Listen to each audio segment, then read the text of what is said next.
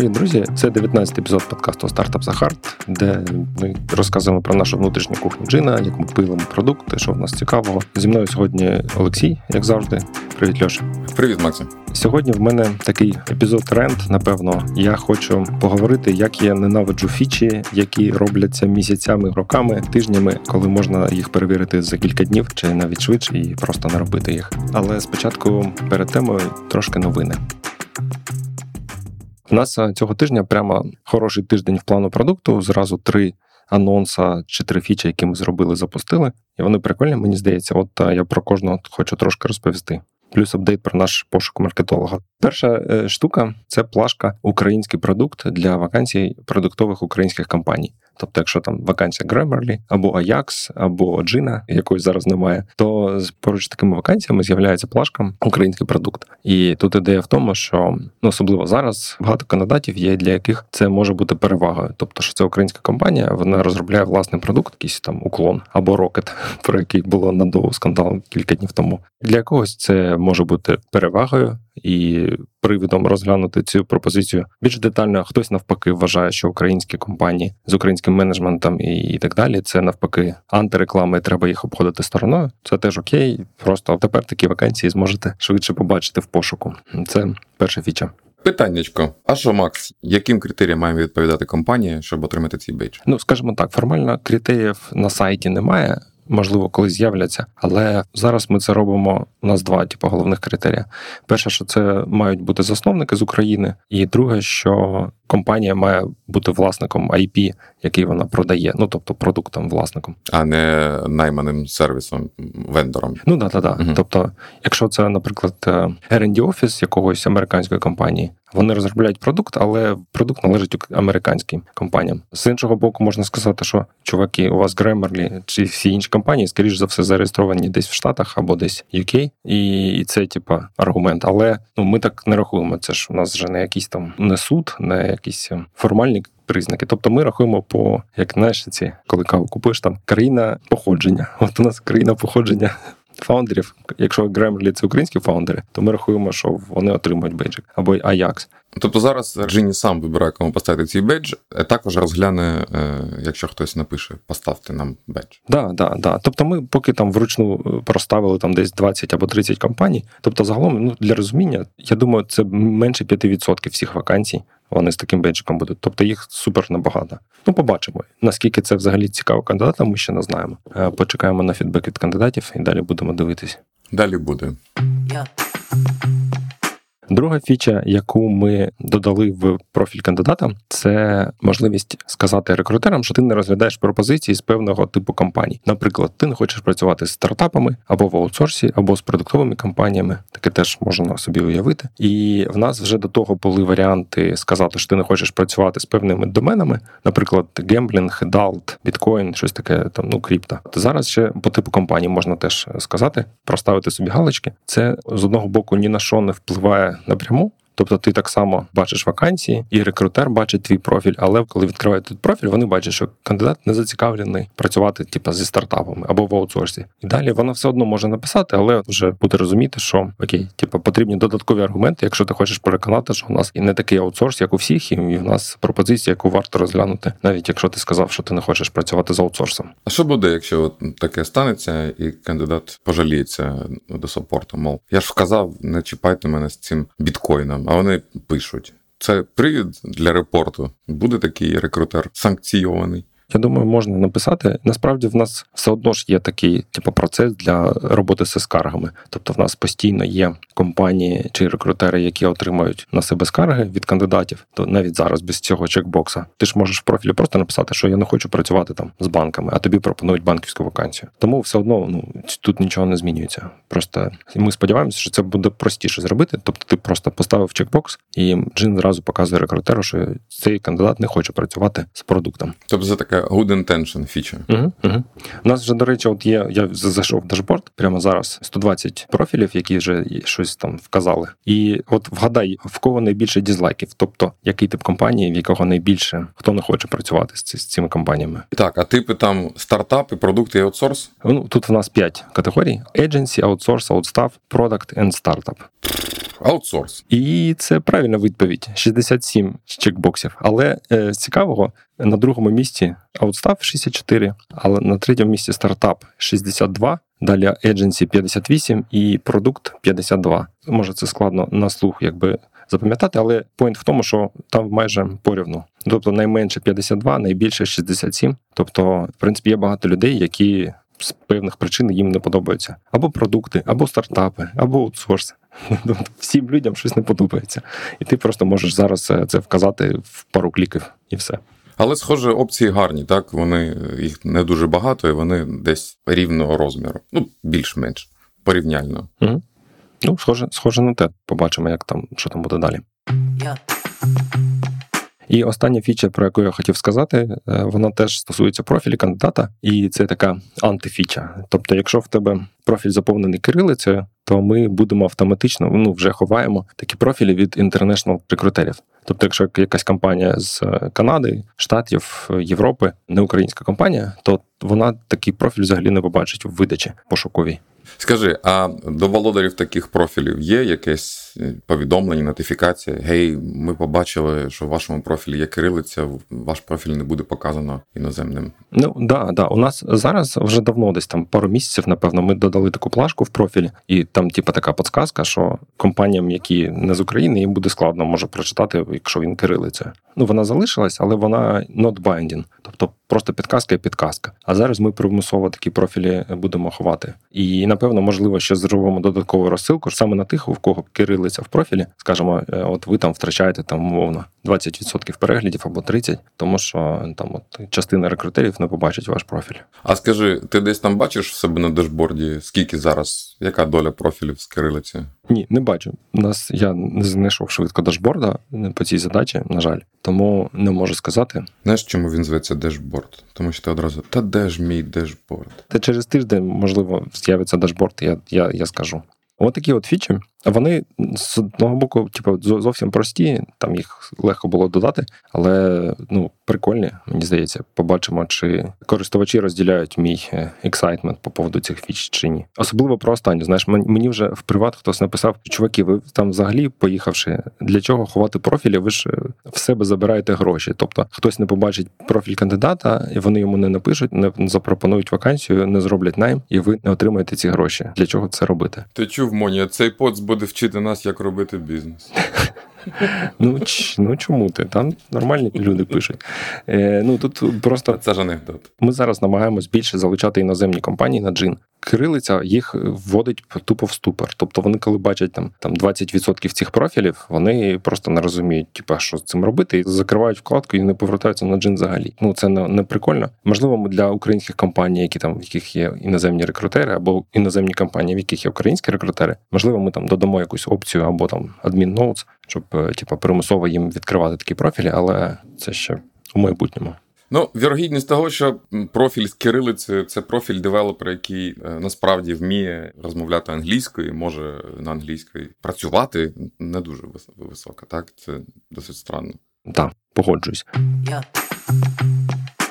І останнє, про що я хотів в новинах розповісти, це ще один апдейт про наші вакансії маркетолога. Нагадаю, кілька епізодів я розповідав, як ми шукали маркетолога. Спочатку у нас була така загальна вакансія Head of Marketing, чи такий якийсь універсальний маркетолог. Потім ми її трошки звузили до маркетолога на іноземні ринки, тобто, щоб втілювати нашу стратегію, як просувати джин за межами України. І опублікували минулого тижня вакансію для всіх. Було біля сотні відгуків, з яких ну от я розповідав е, тиждень тому. Там десь частину відсіяли зразу, з частиною говорили, і та там бам на сьогодні в нас е, вакансія на паузі, і ми нікого не, не взяли. Тобто, от поспілкувався я з кучою людей, і нічого якби не можу пред'явити в якості результату, нема що показати. Тобто, ми оферів не зробили навіть близько нікому. Ніхто мене не вразив, і знаєш, найбільша іронія в тому, що минулого тижня ми записували епізод про ці помилки найму, сім е, смертних гріхів найму, і там був пункт перший був, що типа погано прописана роль, тобто фазі рол. Сам не знаєш, чого хочеш. Да, ти не знаєш, чого хочеш, от ти мрієш, що прийде хтось і розкаже, як нам треба робити маркетинг. От я так е, мріяв, і ніхто не прийшов. Стартап за хард, коротше.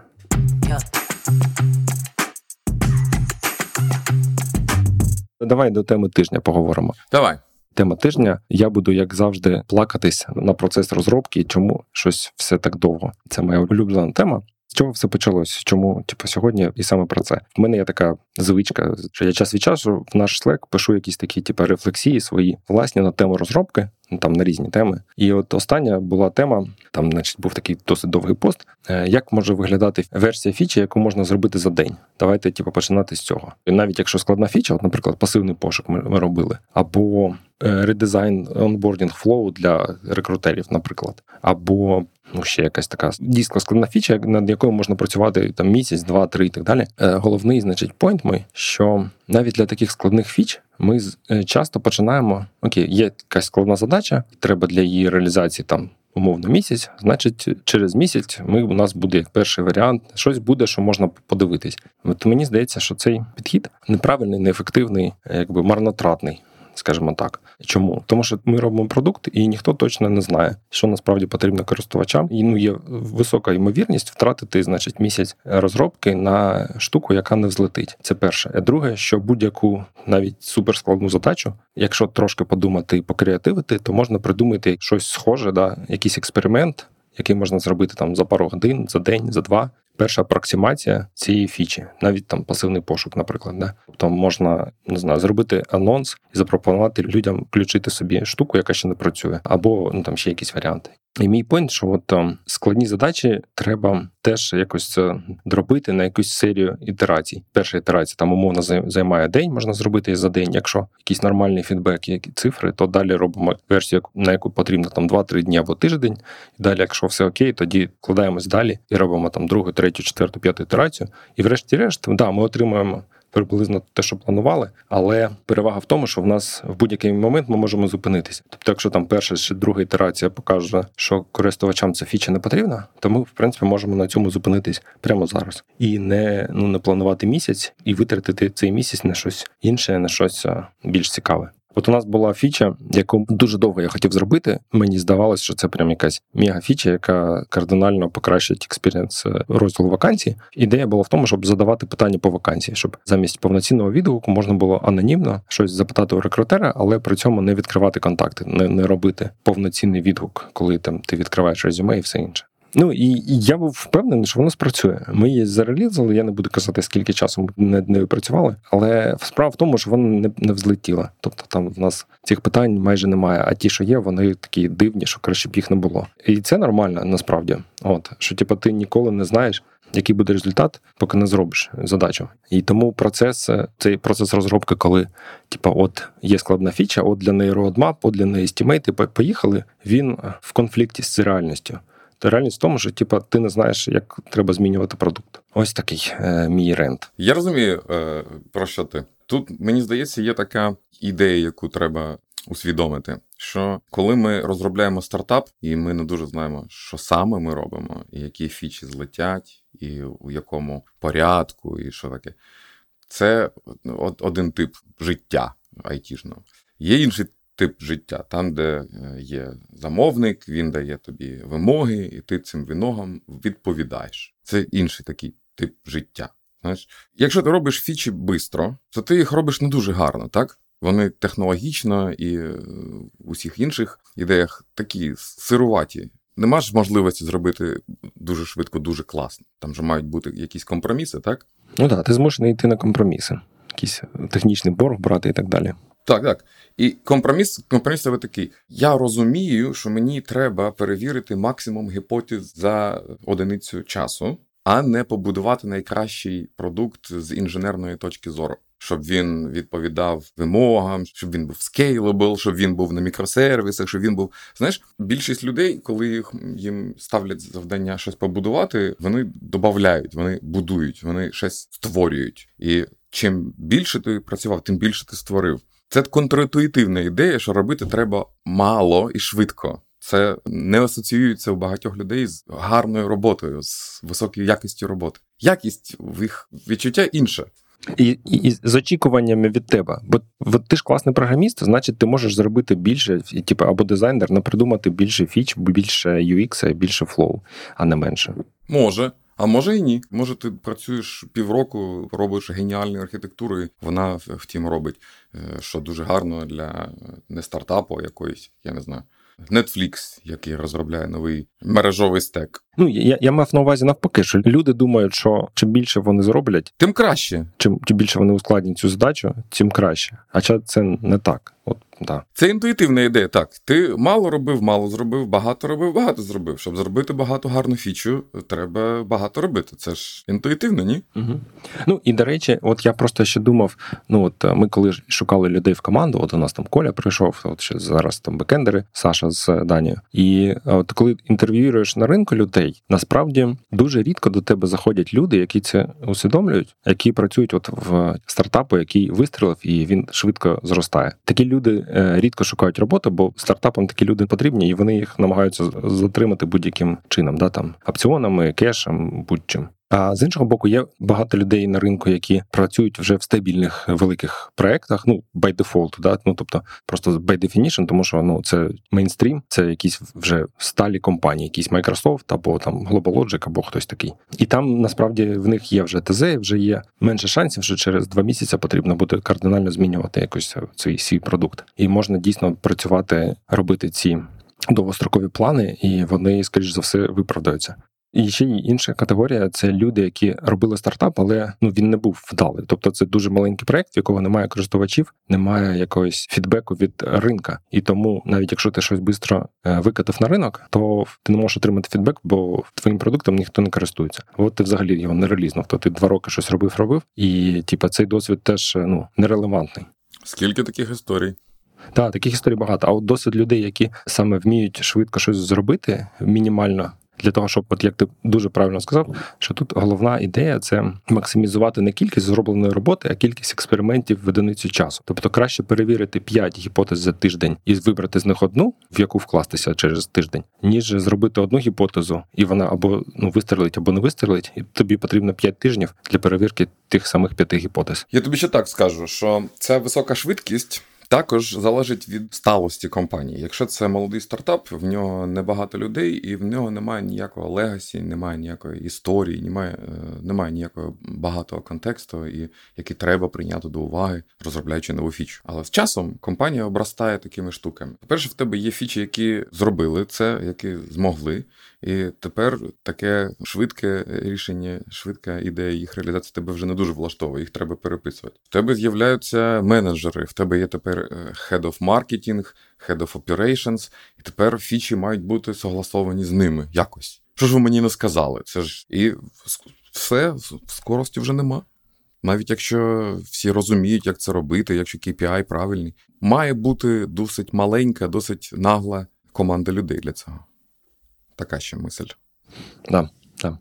Я не знаю, така, в принципі, в мене мислі. І були якісь ще нотатки, як ще це додати, по щось щось про це розказати, але я так не, не бачу якихось інсайтів тут. Тобто, ну, максимізувати кількість фіч для того, щоб викинути ті, що не працюють, і більше вкладатися в ті, що працюють. От та, така, в принципі, ідея. Так. Ті люди, е, що слухали наші новини спочатку, там було таке: хто хоче працювати у стартапі, хто не хоче працювати у стартапі. От хто хоче працювати у стартапі, Оце вам хінт. Оптимізуйте е, кількість, не якість. Е, я думаю, будемо завершувати. Я наостанок хотів ще додати, я тут знайшов чи згадав. Е, був такий чувак Пітер Тіль, ну і є, власне, да, досить відомий. Книжка є Zero to One, і от в нього хтось розповідав про нього, що в нього така він схожий використовував принцип, але не на рівні розробки продукту, а на рівні бізнес, як інвестор. Коли фаундер підчить якийсь, типа наш план чи візія на 10 років, от через 10 років наша компанія там буде там. От ми будемо таку там долю ринку займати і так далі. І він пушив, типу, окей, як її можна імплементувати за 6 місяців. Тобто, що потрібно зробити, е, щоб за 6 місяців отримати там, типу, 90% того, що ви хочете зробити за 10 років. Мені здається, це схожа ідея. Тобто, не обов'язково ти дійсно можеш е, реалізувати 10-річний план за 6 місяців, але якщо ти просто будеш про це думати, то в тебе набагато краще шансів ці 6 місяців максимально ефективно використати і зробити якийсь діже імпакт. Це дуже слушна ідея. Дуже з тобою згоден. Бачив, як підстопи е, еволюціонували. Підстопи під час перших формул вони тривали хвилини. Там водій покурити встигав. Там таке зараз підстоп займає, я не шучу, одну секунду.